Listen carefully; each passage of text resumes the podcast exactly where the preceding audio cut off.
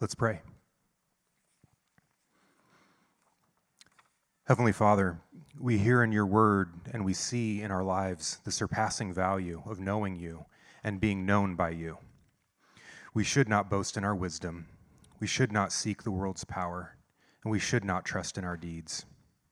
Instead, Lord, we want to set our hearts and our minds on your wisdom, to seek your kingdom, and to trust in Christ's righteousness. As we just heard the words from your Son, in order to follow you, we must renounce all that competes with you for affection that is rightly yours.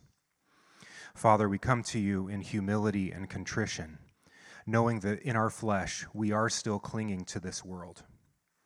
We have selfishness, jealousy, and we think more highly of ourselves than we ought to. We let pride interfere with relationships and harm the people who are closest to us. And so we repent of these things, Lord.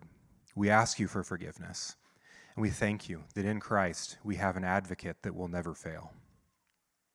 Thank you, Jesus, for your radical obedience, your willingness to let nothing come between you and loyalty to our Father. Thank you that through faith in you, we can now experience the covenant blessings that God has so richly poured out on you that you share with us. Lord, we marvel that in your covenant faithfulness you sanctify us and make us part of your family. So we thank you for each member of this local expression of your family. Thank you for calling us to yourself.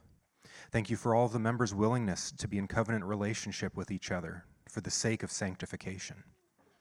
Use our regular gathering, our love for one another, and the hope that you give us to make your name great in every circumstance that you put us in.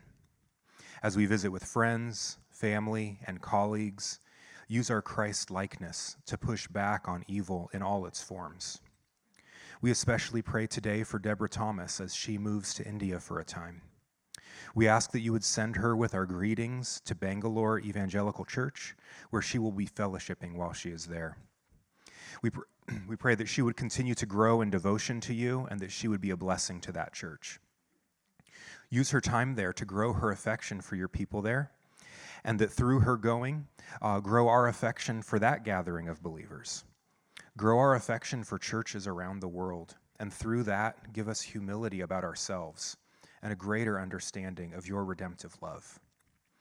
Father, as cold and flu and fever and other illnesses continue to circulate, we ask for relief for those who are suffering. Give those who are sick the rest and care that they need, and help their bodies and immune systems to be strengthened. Give peace to those who are watching loved ones suffer help fevers to go down, and use all of this to grow our longing for the fullness of your kingdom. Lord, we are ready for the second advent. Give us patience and satisfy us with the first advent while we wait for you. Thank you that while we wait for you, you have given us your word to supply us with knowledge of you and your works and plans in this world. Thank you for the book of Joshua and the way that it has taught us repeatedly that you never fail to fulfill your promises. You are faithful to complete what you have started in building a family and making a place for us to live with you. We pray that these lessons would take root deep in our hearts and our lives would be changed because of them. As we wrap up our study of Joshua this morning, let our brother Hans's words be supplied with your Holy Spirit to cut through our fleshly hearts, removing rebellion and making us a place where you can dwell enthroned. We ask all of these things in Jesus' name. Amen. Amen. Go ahead and have a seat. Open your Bibles to Joshua 24.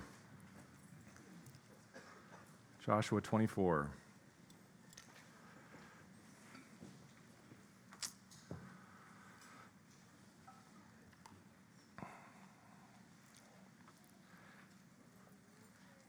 How many of you have ever heard about the sign in the Notre Dame football locker room that says, Play like a champion today? Anybody familiar with this?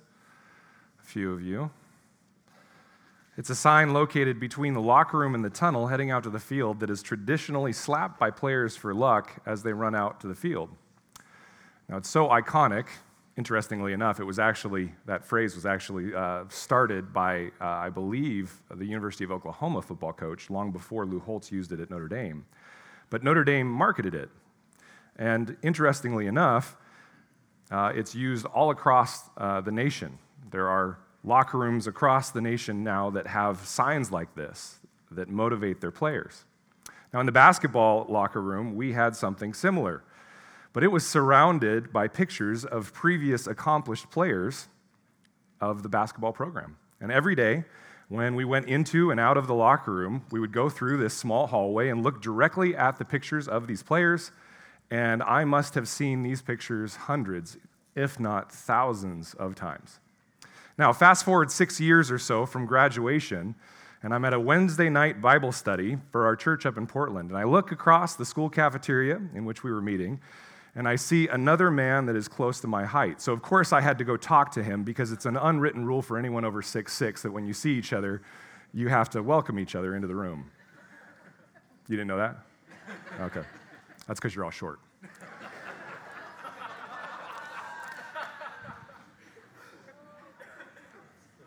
As we began to talk, I asked where the, uh, this gentleman played ball, and he said, I played at Notre Dame for the Fighting Irish. And he looked at me and he asked me the same, and I said, Well, I played at Notre Dame. We both stared at each other for a moment, and both of us didn't believe it because we were not that different in age and we didn't really remember one another. Now, for him, this totally made sense because my career was made up of passing Gatorade down the bench more so than playing. So it was no shock that he didn't remember me. But I couldn't place him. Finally, he says to me, my name's Monty Williams. I'm the assistant coach for the Blazers. And it dawned on me Monty was one of the pictures I ran past thousands of times.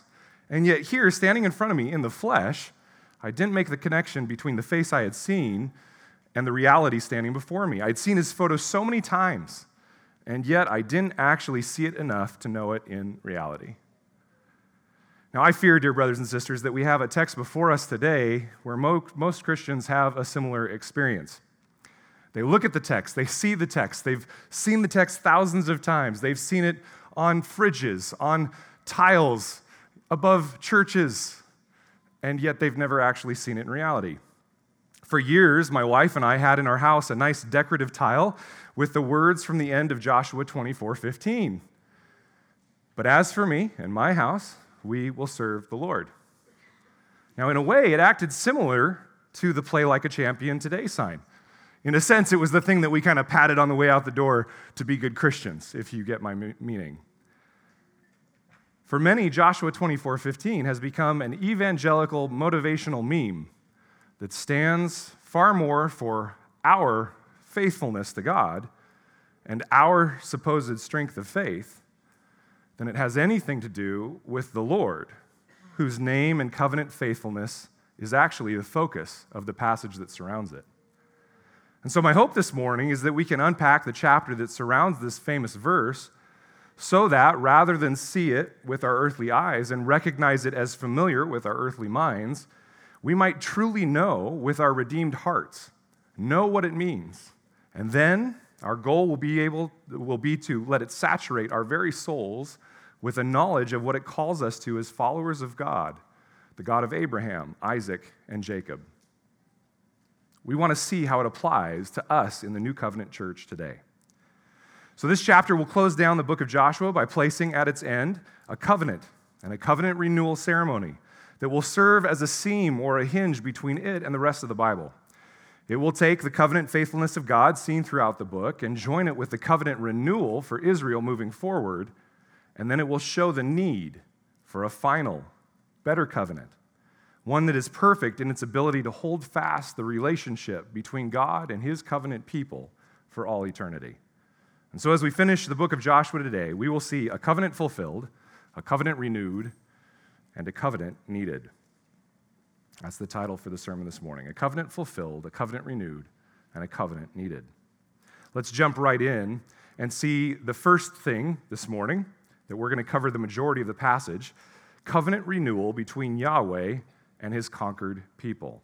Covenant renewal between Yahweh and his conquered people. Let's go ahead and read starting in verse 1. Joshua gathered all the tribes of Israel to Shechem and summoned the elders, the heads, the judges, and the officers of Israel. And they presented themselves before God. And Joshua said to all the people, Thus says the Lord, the God of Israel. Now let's pause right there for just a moment. The majority of this chapter, the first 28 verses, is a renewal ceremony, but this section is well written because not only is it narrating the covenant renewal ceremony, but in a sense is serving as a miniature covenant itself. And that's what's going on here. Thus says the Lord, the God of Israel. Now let's get into the actual covenant. Long ago, your fathers lived beyond the Euphrates, Terah, the father of Abraham and of Nahor, and they served other gods. Then I took your father Abraham from beyond the river and led him through all the land of Canaan and made his offspring many. I gave him Isaac, and to Isaac I gave Jacob and Esau.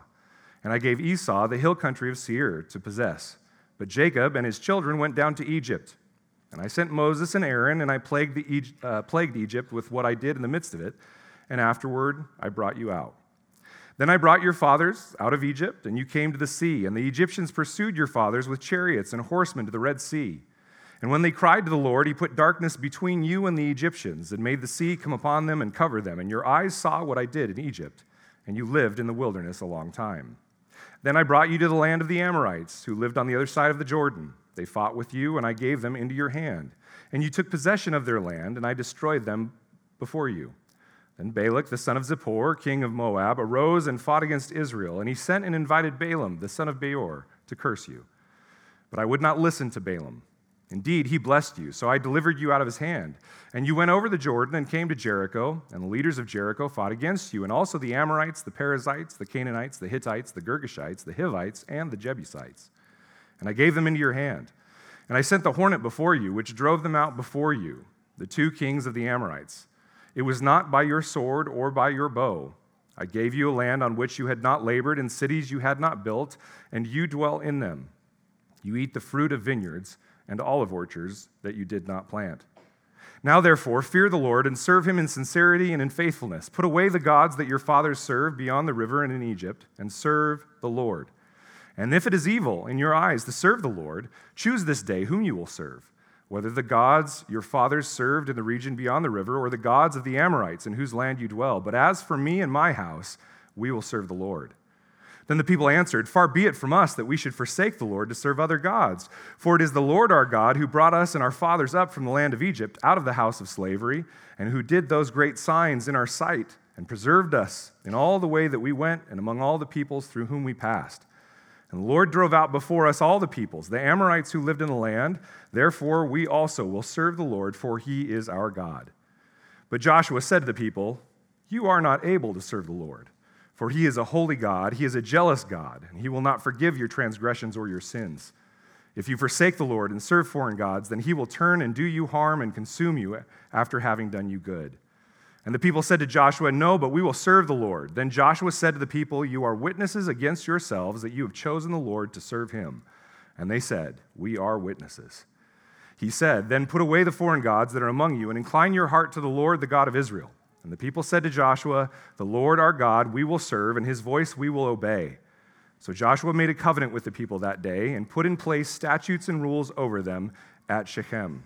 And Joshua wrote these words in the book of the law of God, and he took a large stone and set it up there under the terebinth tree that was by the sanctuary of the Lord. And Joshua said to all the people, Behold, this stone shall be a witness against us, for it has heard all the words that the Lord, uh, of the Lord that he has spoke to us.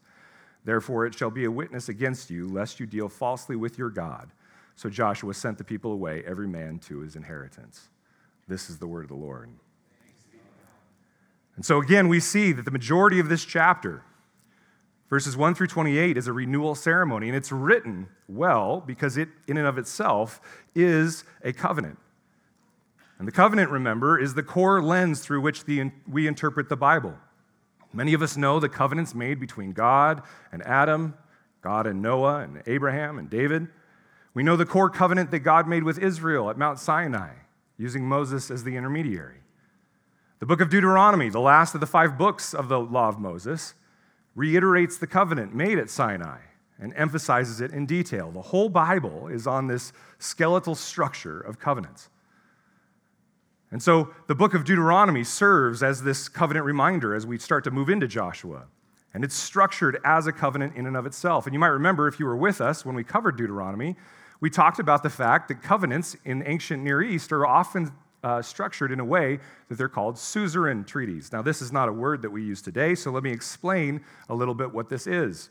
For those of you that don't remember, a suzerain is simply a fancy term for a sovereign ruler, a king. And a suzerain treaty was one you would often find in the ancient Near East writings because there was a great deal of warfare that ended in a suzerain, or a king, conquering another king's tribe or nation. The suzerain, the conquering ruler, would then create a treaty, a suzerain treaty, to set up expectations for what it would look like for the conquered people. Fancy term for that is the vassals. The conquered people to exist in peaceful submission under the reign of the new, new ruler. Now, if you're not a history person and you're zoned out right now, tune back in because this is the core of what you have entered into under your conquering King Jesus as his vassal. If you don't get this, folks, you're going to miss out on a whole lot in the Bible. And so these treaties were very well known in the ancient Near East, and they would follow often the same order. First, there would be an introduction or a preamble introducing who the parties in the treaty were. And then there would be a history of their relationship briefly outlined. And then the stipulations of the covenant, or what would be expected from each of the parties. And often this would be primarily focused on the acts of the people conquered, not the ruler, because it was assumed that the ruler would grant provision and protection and peace. And then there would be a documentation of the oath or response of the people entering into the covenant, followed by a listing of blessings for obedience and curses for disobedience, and finally a statement of the recording and expectation for remembrance or regular reading of the covenant. Now, this was the layout broadly of the entire book of Deuteronomy. And so we were very used to it as we came into Joshua, but we find something similar here in the structure of Joshua 24. As if chapter 23 was indeed Joshua giving instruction to the people, primarily, primarily the leaders. But then here in chapter 24, he has assembled the full people at Shechem to go into detail and walk them through the oath and dedication so that they understand the seriousness with which they should take the covenant they were stepping into. It's no different, friends, than when you step into membership. We have our meetings, we have our discussions with you, and then we have you stand before the entire body and state an oath so you understand the seriousness of what you're stepping into, and the people who respond back to you as your new local body of believers understand the seriousness for them. It's a covenant renewal. So let's now break down the covenant that we see here in Joshua 24 to understand its importance and structure. And then we're going to look at how it applies to us as New Testament disciples of Christ. First, we have verses 1 through 2, the first part of 2. And in this section, we see a kind of covenant preamble which introduces the covenant and the parties involved. Let's read it again. Joshua, acting as the intermediary, gathered all the tribes of Israel, that's the vassal, the conquered people, to Shechem, and summoned the elders, the heads, the judges, and the officers of Israel and they presented themselves before God. And Joshua said to all the people, Thus says the Lord, the God of Israel. Now, all of Israel, led by the various leaders, assembled here at Shechem, which is a heavily significant location, as we'll talk about in a moment. But notice the wording, they presented themselves before God. This paints the picture of a royal audience, as if in a throne room, and the one presiding is Yahweh. Thus says the Lord, L O R D, all in capitals. And remember that when L O R D is capitalized in all four letters in your English translation, it is a scribal note that has behind it the Hebrew name of the God presented to, Yah- uh, presented to Moses, Yahweh. Okay? I know that's a lot of information, but when you read the Old Testament, your God has a name. And that God is the God who came before Moses and said, I am the great I am. And the wording there is spelled out in the English letters Yahweh. We don't know for sure that that is the perfect pronunciation of his name, but it's the best we come to. And so when we write it out, we write it in all capitals YHWH. Now, this is a covenant renewal ceremony here between these two parties Yahweh as the conquering king, and Israel as the vassal, the conquered people. And it's written in a covenantal form uh, in this manner to show that these are the parties involved. Well, then we move from verse 2 into the history of the relationship, from the preamble to the history of the relationship. And this is a relationship that's outlined very quickly, covering the entire law of Moses. But we see here a number of mileposts in the history between the two. First, we see Israel enveloped in the curse of original sin, given over to themselves and the idolatry that mankind chose over their Creator. Like his forefathers, Abraham was stuck in a world of polytheist idol worship, blinded to reality, awaiting an eternally unreconciled future to God. But in God's gracious kindness, he reached down into mankind. All of mankind had gone the way of idolatry and turned their back on the original creator. But God, in his kindness, reached down into mankind and chose Abraham to be his own. And even though he was old in age, God brought forth a miraculous people from Abraham. And this is where we can recognize the importance to Shechem. Would you turn with me to Genesis 12 and look at verses 1 through 9? Genesis 12, 1 through 9. We're going to see the first mention of Shechem here, and it's connected to Abraham. Give me an amen when you get there. Amen. Genesis 12, starting in verse 1. Now, the Lord, what's the name behind that in Hebrew? Yahweh, said to Abram, Go from your country and your kindred and your father's house to the land that I will show you. And I will make of you a great nation, and I will bless you and make your name great, so that you will be a blessing. I will bless those who bless you, and in him, and him who dishonors you I will curse. And in you all the families of the earth shall be blessed. So Abram went as Yahweh had told him, and Lot went with him.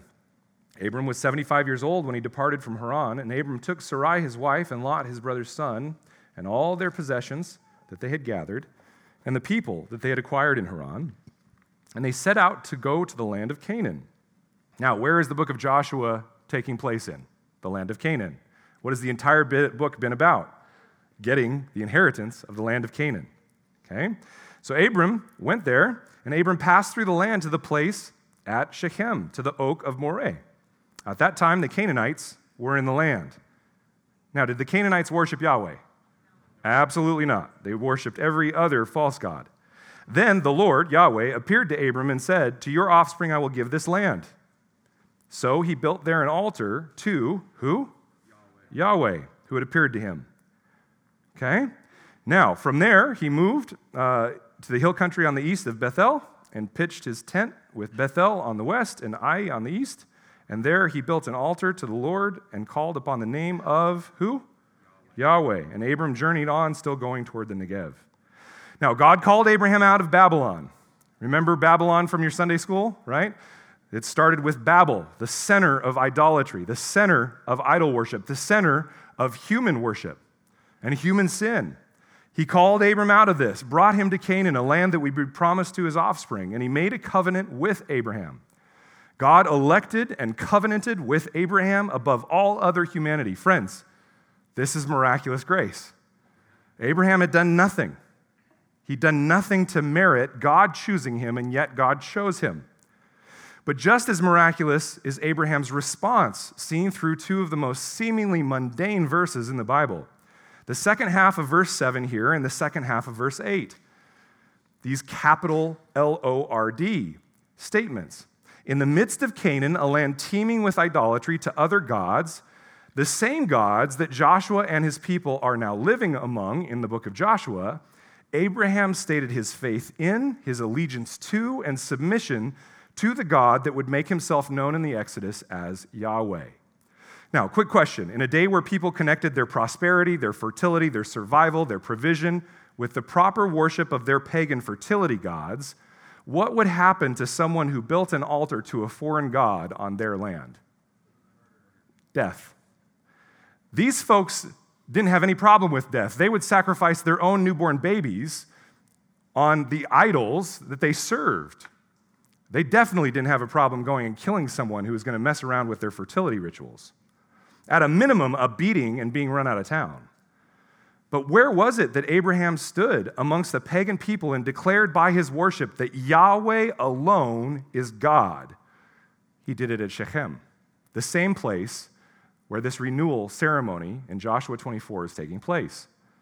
He chose, in spite of the difficulty and complete and utter ostracization to stand firm in the faith to which he was called. Friends, he was the only person on earth at this point that worshiped Yahweh. You think he felt a little bit alone? Do you think he had people telling him he was nuts? Yeah. And yet he stood firm. Where? At Shechem. And all the rest of the history, back in Joshua 24, you can turn back there with me, all the rest of the history through verse 13 is based off of this singular union between Yahweh and the people he has chosen, elected, and drawn to himself. And notice that this does not mean easygoing comfort. For the next milepost is the fact that they were allowed to be given over to slavery in Egypt. But God was still gracious in his election. He gave Esau, the first brother, land to possess, but he elected and chose the younger to be the one through whom his purposes would be accomplished. And so in Egypt, in the wilderness, and then in Canaan itself, there are two major themes that come out through this 13 verse history. The first is mankind's constant idolatry and worship of other gods in rebellion against Yahweh. Friends, we have hearts whose neutral gear is idolatry. Every moment of every day. We love to make gods that resemble ourselves. And those same people here in Joshua 24, those same people trying to enslave Israel in Egypt, curse Israel as under Balaam, and destroy Israel as in the warfare in Canaan, they are all too happy to assist with that idolatry. The world wants to suck you into its idolatry. But in every situation in this 13 verse history, the second theme that we see is that God protected his true people in spite of themselves. By God's grace alone, they were delivered from slavery to the kingdom of darkness in Egypt. By God's grace alone, they were blessed when they could have and should have been cursed by Balaam. By God's grace alone, when they should have been outnumbered and outgunned in Canaan, they were given victory through God's means of miraculous warfare. Friends, the history outlined here in 13 verses, the history of God with his people, is all God's grace. Unearned, unmerited favor from the one true God. And friends, the same is still true for God's new covenant people. By God's grace alone, we were delivered from this present world and the prince of the power of the air, the spirit of disobedience, and the kingdom of his darkness. By God's grace alone, we are blessed by God's kindness when we should be overwhelmed by the curse of original sin. By God's grace alone, we walk victorious in a world conquered by sin so that we can say by the work of the cross, no, in all these things, we are more than conquerors through him who loved us. We are elected by God's grace, justified by God's grace, sanctified by God's grace, and we will be glorified by God's grace. God's grace alone. Friends, if not for the merciful and benevolent, gracious God that we serve, each and every one of us would easily, quickly, and gladly fall back into idolatry that blinds us from His truth, that enslaves us in sin's noose, and leads us to a curse that ends in eternal torment. But for the grace of God go I. But for the grace of God go you. The history of God with his people is all God's grace. It was the center of the old covenant, it is the center of the new covenant, it is the center of all God's redemptive history. Now, why did God choose Israel? Because of his sovereign grace. Why did God choose you or me? because of his sovereign grace. It was nothing of our own merit or value, it was nothing we deserved. Verse 13 here in Joshua 24 even recalls to mind the section we saw last week after the great Shema that speaks of even the provision in the land as God's sovereign grace. It says there, I gave you a land in which you had not labored, and cities that you had not built, and you dwell in them. You eat the fruit of vineyards and olive orchards that you did not plant. It's all God's grace. And so, because God sovereignly, graciously chose you out of all other people, he says to Israel, and he says to us, notice the next verse, verse 14. Now, therefore, fear the Lord, fear Yahweh, not a Lord of your own making, and serve him in sincerity and in faithfulness. Put away the gods that your fathers served beyond the river and in Egypt, and serve Yahweh, not a God of your own making. And if it is evil in your eyes to serve Yahweh and what he requires, then choose this day whom you will serve, whether the gods your fathers served in the region beyond the river or the gods of the Amorites in whose land you dwell. But as for me and my house, we will serve the Lord. Joshua boils down all of the Torah, all of the law, into two simple points. Put away the idols that you so badly want to join and mix with Yahweh so that you can feel comfortable in the world that you inhabit. And secondly, serve Yahweh alone with sincerity and faithfulness. Not Yahweh plus a bit of the fertility gods, Yahweh alone. The words sincerity and faithfulness here are that of purposeful, covenant fidelity, such as is only found in monogamous marriage. And this is why the idea of marriage is supposed to be protected by the church.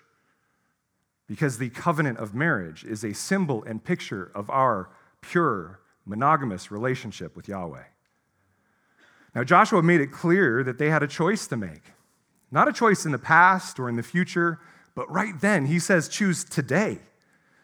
And they were to choose whether they would take on the responsibility of covenant loyalty required by Yahweh, or whether they would choose to follow the fertility gods of either the Egyptians that enslaved them or the Canaanites that wanted to destroy them. Now, notice, friends, that this is intentional, purposeful action and effort. Evangelicalism today has been saturated with two major lies. Number one, that effort on our part negates God's grace, so to be safe, we should be passive in our faith. Number two, that the Holy Spirit will simply overcome the one in whom he indwells to force things upon you, such as passionate response. And so, this is where Christians all over the place they judge obedience whether, by whether or not they have a peace about it rather than simply obeying what the word calls them to. Christians have become baby birds waiting to be fed. Now, you hear it in what we say all the time. I didn't get anything out of the sermon today. Yeah, the worship music didn't really do anything for me. It didn't really hit my heart. And no one's invited me over or initiated relationship with me. So we hop from church to church or relationship to relationship, waiting for that special feeling to overcome us. Now, brothers and sisters, the only logical response to God's grace is intentional effort.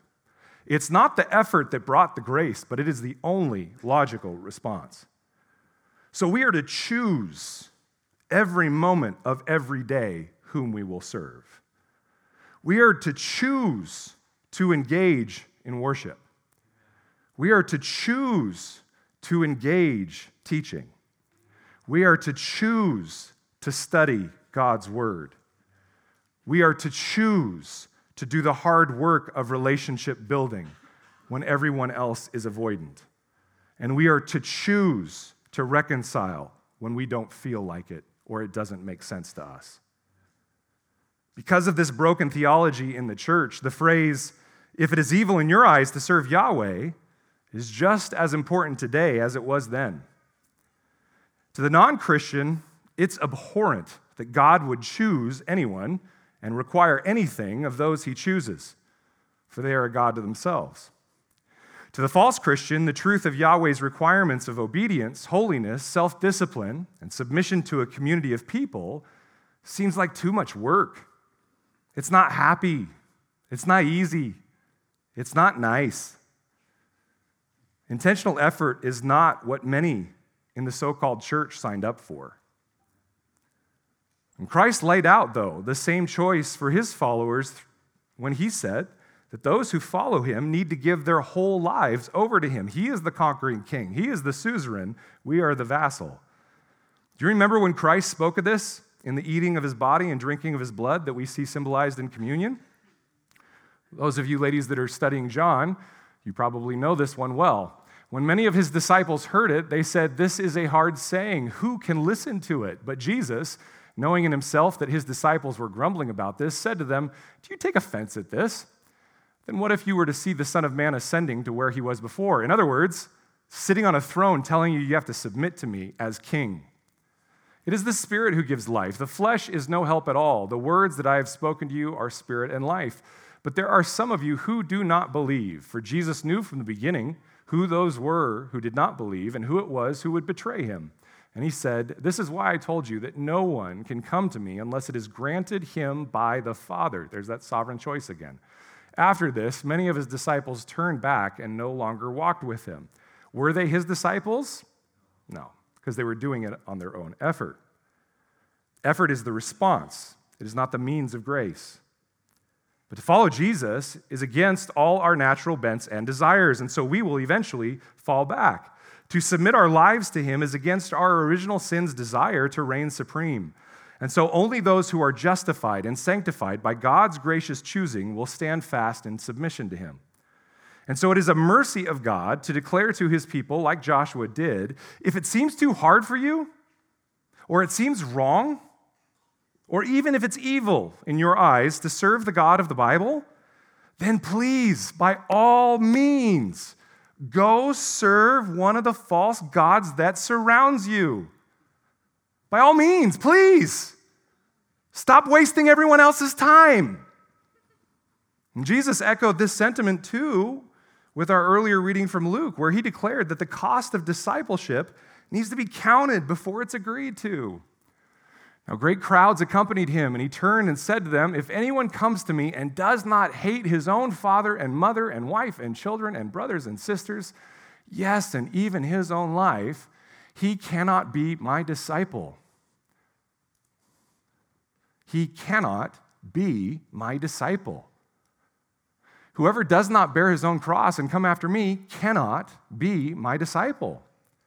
For which of you desiring to build a tower does not first sit down and count the cost, whether he has enough to complete it? Otherwise, when he's laid a foundation and is not able to finish, all who see it begin to mock him, saying, This man began to build and was not able to finish. Or what king going out to encounter another king in war will not sit down first and deliberate whether he is able with a thousand to meet him who comes against him with 20,000? And if not, while the other is yet a great way off, he sends a delegation and asks for terms of peace. So, therefore, any of you who does not renounce all that he has cannot be my disciple. Now, before you walk out of this place and go, man, that pastor, he's really heavy, recognize that everything I've read to you is scripture. It's not me. Because trust me, if I created a, a, religion and wanted to draw a cult, it would be way easier than this. We'd all be drinking margaritas on a beach somewhere and playing basketball all the time, right? That'd be it. Now, this is not Joshua's way or even Christ's way of pushing people aside. And, friends, don't hear me trying to get you away from Christ. It is rather a statement of truth that only those truly drawn by the Father should follow after Christ. To take on discipleship on your own power will only result in the hardening of your heart when, over time, it becomes apparent to you and everyone around you that your obedience was hypocritical and done under your own power. And in the process, your false faith and hardened heart will simply cause the leaven of bitterness to infect those around you. And so today, choose whom you will serve. Are you truly Christ's? Then you will choose to follow Christ no matter what comes. If you have been drawn by the Father, you will choose to follow Christ no matter what comes, no matter who it might anger or ostracize. And you will obey Christ no matter the cost to you or to your pride. And you will listen to God's wisdom even when it feels as though it will break you to obey it. Better for you to lose your life and gain heaven than for you to stand firm in your pride and gain hell. But Joshua finishes with the statement any wise leader will say he proclaims that he cannot choose for the people. He cannot force them, just like I cannot force anybody here. He can merely present the options. But as for him and those in his family that he is responsible for, he will take on responsibility for what he can control. And he declares that they are the Lord's, and therefore they will follow Yahweh alone, regardless of what anyone else in Israel does. Now, there is great wisdom in this, my friends. For if you walk long enough with Christ, you will see brothers and sisters, supposedly, choose to go after false Christs. You will see them attend churches and find teachers that will itch their idolatrous ears and soothe their hardened hearts. You will see great men and women of supposed faith rise and then fall in scandal. You will see supposed hearts softened by the gospel, hardened by pride. And you will pour out your life for others, thinking that maybe the amount you love will be met with a ferocity of equal or greater love, only to be disappointed and even harmed by their response. If you walk with Christ long enough, you will see all of this, I promise you. But at the end of all of it, the question will still be the same What are you responsible for? And the answer should still be the same whatever my king requires of me. Not my spouse, not my kids, not my boss, not my pastor or elders or politicians or neighbors or anyone else, not even the pagans that surround me. I am responsible for whatever my king has required of me. My prayer, brothers and sisters, for each of you that are members in this church is that you will grasp the immense faithfulness and grace of God in the history of his people and in the gospel that has been given to us, so that your proclamation today will be To whom else will I go? For you alone, Jesus, have the words of eternal life. As for me and my house, we will serve you. We have nothing else. That's my prayer for every one of you today, that you can proclaim that statement. Now, this call and example of Joshua is presented to the people with great clarity. And now it's time for them to answer. And they do so here in Joshua 24 16. Then the people answered, Far be it from us that we should forsake Yahweh to serve other gods. For it is Yahweh our God who brought us and our fathers up from the land of Egypt out of the house of slavery and who did those great signs in our sight and preserved us in all the way that we went and among all the peoples through whom we passed. And the Lord Yahweh drove out before us all the peoples, the Amorites who lived in the land. Therefore, we also will serve Yahweh, for he is our God. They quickly repeat the history that was just given to them. They agree with it and they say, Far be it from us. We would never do that. In other words, they affirm the covenant. And they say, Yes, please hold us accountable to this. For we believe it would be foolish and illogical to turn back to our old ways. In essence, they take the oath and they enter into the covenant voluntarily by their own admission. But Joshua then responds back. And he does so in a way that speaks much like the section of a suzerain treaty that outlines blessings for obedience and cursing for disobedience. And notice his response is a bit different than what you would expect in our day that needs to be positive and encouraging. Let's read. Joshua says to the people, You are not able to serve the Lord. For he is a holy God, he is a jealous God, he will not forgive your transgression or your sin. If you forsake Yahweh and serve foreign gods, then he will turn and do you harm and consume you after having done you good. And the people said to Joshua, No, but we will serve Yahweh. Then Joshua said to the people, You are witnesses against yourselves that you have chosen Yahweh to serve him. And they said, We are witnesses. Now, this is like one of those um, D motivational posters. You guys know what I'm talking about? Can you imagine if a pastor did this? Hey, church, follow Jesus. We will. No, you won't. no, you absolutely won't. But while that seems to be the face value of this statement, it's more than that. First, it's used as a very clear line of delineation to back up what he just said. For Joshua knew that there were currently idols among the people and mixture with other pagan gods. Otherwise, he wouldn't have called them to put them away in the first place. Secondly, remember that the first audience of this book was Israel during the time of the judges, a time when everyone was doing what was right in their own eyes. And so this would have hit home in a big way for them as they realized man, Joshua was right. Our ancestors swore up and down that they would stay firm in their faith, but they turned to idolatry quicker than any could have imagined. And third, we get a bit more context from the words holy and jealous here in verse 19. You see, the God we serve, Yahweh, is a holy God, and therefore one that cannot be served partially or lightly. He is a God that must be served with complete fidelity and faithfulness. There must be a constant seeking after humility to remove any stain of sin in our lives. And when we fall in that, because friends, every one of us, myself included in this room, we fall and fail in that, and it's brought to our attention, there must be immediate conviction and repentance. Don't waste time, because if you wait to be convicted and repent, your heart will harden. Because God is also a jealous God who is not jealous of other false gods, they don't even exist, but jealous in that his righteous, just, and incomparable nature requires him to discipline and even judge unto punishment those who are in covenant with him if they do not maintain covenant loyalty.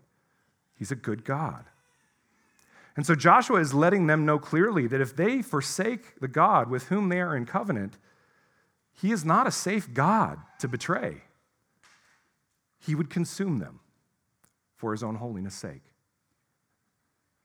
And now, with all the expectations of the covenant on the table, they again respond here in oath that they will stay true. We read verses 21 and 22. Let's continue in verse 23. He responds to them and says, Then put away the foreign gods that are among you and incline your heart to the Lord, Yahweh, the God of Israel. And the people said to Joshua, Yahweh, our God, we will serve, and his voice we will obey. So Joshua made a covenant with the people that day and put, put in place statutes and rules for them, excuse me, at Shechem. And Joshua wrote these words in the book of the law of God, and he took a large stone, set it up there under the terebinth tree that was by the sanctuary of the Lord. And Joshua said to all the people, Behold, this stone shall be a witness against us, for it has heard all the words of Yahweh, the Lord, that he spoke to us. Therefore it shall be a witness against you, lest you deal falsely with your God. So Joshua sent the people away, every man to his inheritance. Now, notice that I've read, every time we see the Lord, I've read Yahweh in there. Why? Because it's been there a lot, hasn't it? He's trying to get them to understand you can't create a Yahweh of your own making. You can't take Yahweh and combine it with some things from the world around you. We go back to chapter 23 and see that syncretism is not of God. We need to follow the God of the Bible and what he says, not a God of our own making. And so this was very clear to them, and they said, We will follow him. And so then the last portion of the suzerain treaty was the recording of information that confirmed it has the attestation of witnesses, the statement of remembrance that would be required in the form of a regular reading or a ceremony or a symbol. And notice, friends, that Joshua is acting here as the mediator of the covenant. It is a covenant between the suzerain, Yahweh, the conquering king, and the people he has conquered, the vassals, the covenant people of Israel. And Joshua rightly says to them that they are now witnesses against themselves if they do not stay true to the covenant before them. And to remind them of this fact, he ratifies the covenant, adds it to the already ratified book of Moses as the sixth book of the canon of God's people, and sets up a large stone reminder under the terebinth that was by the sanctuary of the Lord. And this stone was to be a witness against anyone who would deal falsely with the covenant and therefore with the God behind the covenant. And then he sends them away to their homes and inheritances to serve God, be grateful for his blessing and inheritance, and conquer the land and we see the sun go down behind the horizon as they walk into it. No, but wait, there's more. Take a look at verse 29. After these things, Joshua, the son of Nun, the servant of the Lord, died, Yahweh, died, being 110 years old, and they buried him in his own inheritance at Timnath Serah, which is in the hill country of Ephraim, north of the mountain of Gaash. Israel served Yahweh all the days of Joshua and all the days of the elders who outlived Joshua and had known all the work that Yahweh did for Israel. As for the bones of Joseph, which the people of Israel brought up from Egypt, they buried them at Shechem, in the piece of land that Jacob brought, uh, bought from the sons of Hamor, the father of Shechem, for a hundred pieces of money. It became an inheritance of the descendants of J- Joseph. And Eleazar, the son of Aaron, died, and they buried him at Gibeah, the town of Phinehas his son, which had been given him in the hill country of Ephraim. We finish the book here with an epilogue that speaks of three separate funerals. And what we will see here as we close is God's old covenant faithfulness points to new covenant hope in Christ. God's old covenant faithfulness points to new covenant hope in Christ.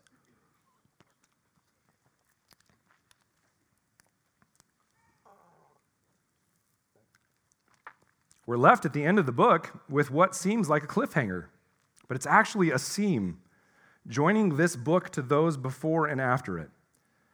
God has saved Israel, given them the land, and conquered their enemies. God has been faithful. That's the message of, of the entire book of Joshua. And this is hammered home because of what's stated in verse 32. For the bones of Joseph have now been buried at Shechem. And this connects all of the law of Moses and all of the history of God's people until this point. We were just reminded a bit ago that Shechem was the first place that Abraham built an altar to Yahweh. And then a little bit later in Genesis 33, verses 18 through 20, the patriarch Jacob, Joseph's father, bought the land and placed an altar there again in a renewal of covenant faithfulness to the God of his forefather Abraham. It says in Genesis 33 18, and Jacob came safely to the city of Shechem, which is in the land of Canaan, on his way from uh, Padan Aram, and he camped before the city. And from the sons of Hamor, Shechem's father, he bought for a hundred pieces of money the piece of land on which he had pitched his tent, and then he erected an altar and called it El Elohe Israel. And so this land is now in the family of Abraham, Isaac, and Jacob. And then in Genesis 50, 24 through 26, a little bit later in the book of Genesis, Joseph made his offspring promise that he, that they would bury his bones there in that burial plot in Shechem. This is from Genesis 50, 24 through 26. Joseph said to his brothers, I am about to die, but God will visit you and bring you up out of this land, the land of Egypt, to the land that he swore to Abraham, to Isaac, and to Jacob. That's Canaan. Then Joseph made the sons of Israel swear, saying, God will surely visit you, and you shall carry up my bones from here. So Joseph died, being 110 years old. They embalmed him, and he was put in a coffin in Egypt. And so, friends, much later, we see now the Israelites being faithful because God was faithful to them to provide this land. And so Joseph's offspring take his bones out of Egypt and they bring them to Canaan. The whole book of Joshua has been about God's faithfulness to his promises to his people. He has conquered for them, given them the promised land, and now, as a nice bow on top of the whole book of Moses, he even has the bones of Joseph finally buried there closing the circle from Abraham through the exile to Egypt and the Exodus and conquering of the promised land. And as a final punctuation mark on the entire book, Joshua shows that God is faithful to his promises. And so we see a covenant fulfilled. And for the first audience of the Jews that lived during the time of the judges, this was a powerful reminder the entirety of the book was intended to embolden the faithful remnant in their faith as they sat amongst what seemed like a pagan onslaught from the surrounding nations. They were reminded by this closing of Joshua that they too needed to do what Joshua did. God had proved faithful to his covenant, he had fulfilled his covenant, and now they, like us, needed to enter into a covenant renewed, a covenant fulfilled and a covenant renewed. But it's also interesting that right alongside this funeral ceremony of the bones of Joseph, there's also noted the burial of Joshua, the prophet who had led them in the spirit of Moses, and Eleazar, the priest, the son of Aaron. These men who had seen or who had been at Mount Sinai when the law was given, and their offspring who followed in their footsteps, were now gone. Israel was, in a sense, as we close Joshua, without a prophet, without a priest, and they would soon find that their forsaking of the covenant meant that they were without a king. And for roughly 400 years, uh, roughly 400 years later, Israel would cry out for a king, not realizing that an earthly king would lead them fully back into the promised land that they had been completely given, uh, given in Joshua. They could not accomplish what God had done in Joshua through a human king. Their prophet died, their priest died, and they found themselves without an earthly leader no one to be their link to their true king, Yahweh. And so we're left with this vacuum at the end of the book.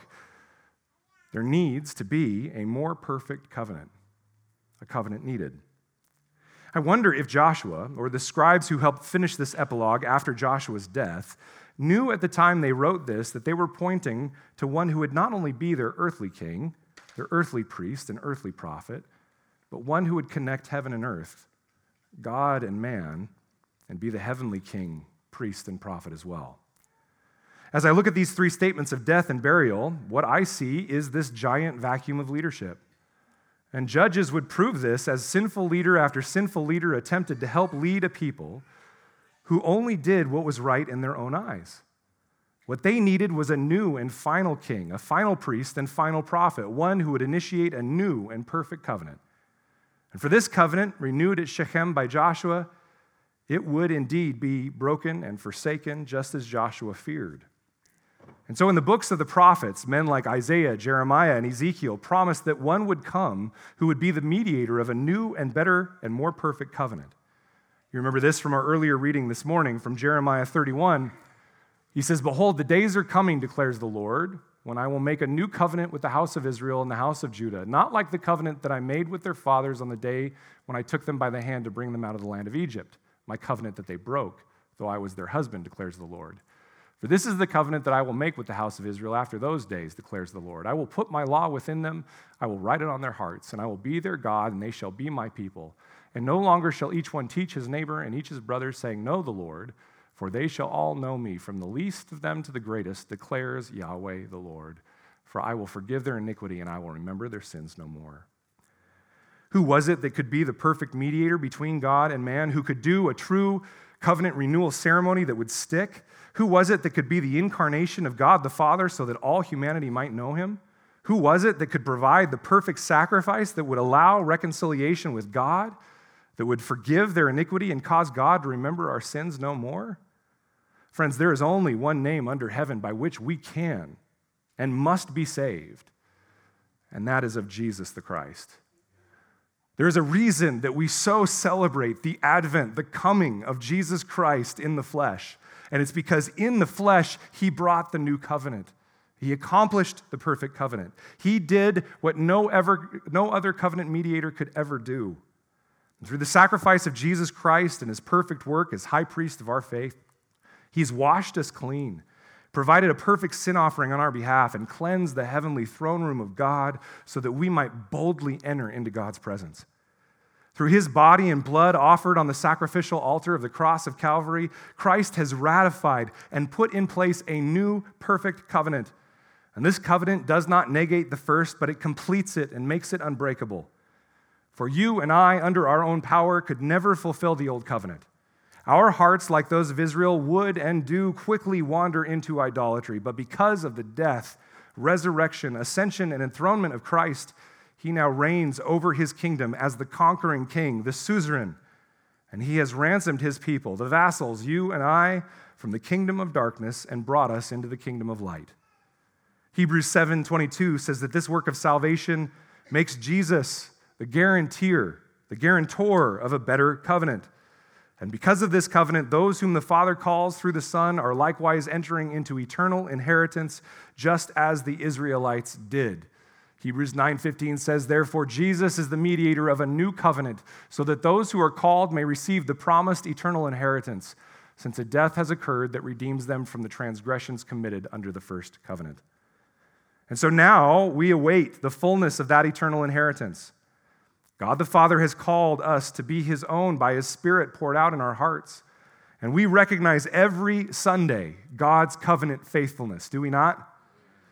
But we are not perfected in glory yet. And so we, like Joshua and the Israelites in Joshua 24, we practice a regular covenant renewal ceremony to draw our minds and hearts back to God. We do so every week as we gather as the new covenant people of God.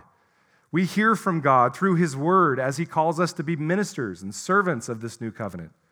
We recommit to the call to love one another and fight the sin in our midst and prepare to be evangelists to go to the surrounding pagan people. And we enter into remembrance of the covenant that we are renewing every time we quote from 1 Corinthians 11 25. In the same way, Jesus at the Last Supper took the cup after supper, saying, This cup is the new covenant in my blood. Do this as often as you drink it in remembrance of me. Friends, do you see why, as a Christian, it is important to know that you have entered into a covenant? Under your conquering king, who is now also your friend and savior. We are conquered by Christ's work. Does your life reflect that, or are you still reigning as king? As we practice this covenant renewal every Lord's day, we are not earning our salvation or earning God's good grace, for we have already been elected and called and justified by His grace alone. And by His presence among us through His Spirit and His Word, Jesus, the better Joshua, the perfect Joshua, is calling on all of us to respond to the grace of the Father that has been showered upon us. We can only do so by fearing Him and serving Him in sincerity and faithfulness, and actively putting away the false gods that we serve, and actively serving Him alone. The covenant we call each member to live by is simply an extension of the covenant call God has upon each and every one of us as believers. And this is the covenant call that we renew every Lord's day. And so, to those of you who do not follow Christ as Savior this morning, as Lord, as King, I want to issue the same call to you that Joshua did to Israel in our text today. Choose this day whom you will serve. It might be that you serve yourself or the gods of our current age, such as comfort or lust or greed, enlightenment, spirituality, hypernationalism, social justice, or maybe even just an elevation of your family as an idol. If that is you, if you stand in the midst of that idolatry, then dive into them deep so that you might be brought to the end of yourself and instead cry out to God. Embrace your idols so that you see that they are empty, so that Christ's call on your life might take hold. But if it is that Christ has already called you to serve him, if he has gripped your heart and called you to himself, then please, for the love of the God that has called you, stop messing around with mixture. Stop serving them while saying you want to serve Christ. Serve Christ alone with fear and reverence and faithfulness. If you'd like to do that, please come talk with one of the pastors after the service. We would love to talk with you and walk with you in that decision. To those of you in this room who've been attending for a while, I want to invite you to join us in fellowship within this new covenant by submitting yourself to Christ in the midst of this local church. Give yourself over to his people so that we can belong to you and you can belong to us.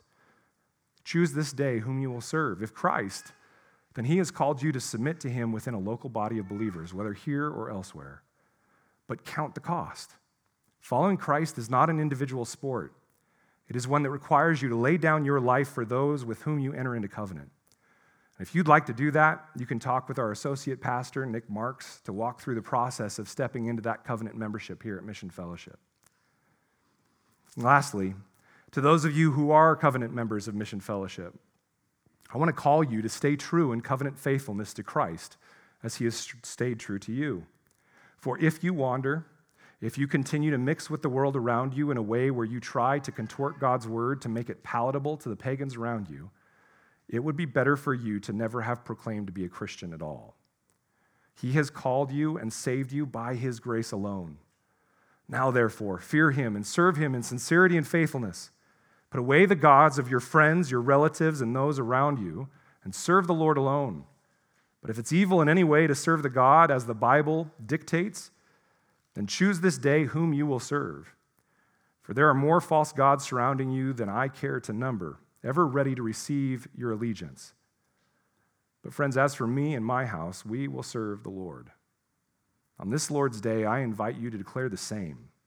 Declare the same in passion and purposefulness as we partake in the ceremony of remembrance and covenant renewal at the table of our Lord. Let's now go in that covenant renewal ceremony to proclaim that we follow Yahweh and we follow the one whom he sent, Jesus Christ. Let's declare that we will serve the Lord alone with our lives. Amen.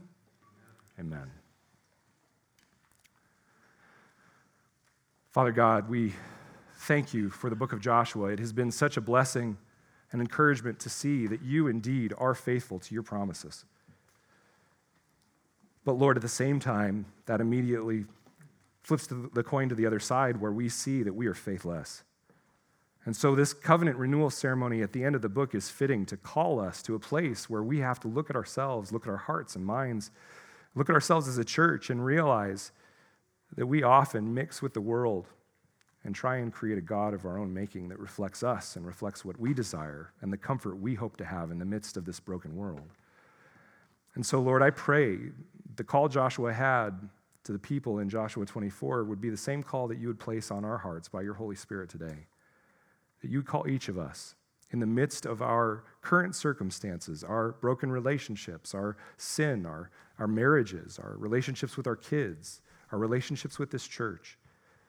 Lord, we pray that you would enter into those circumstances and you would call us to choose this day whom we will serve. Whether you or make excuses and continue to serve the idols that we have built.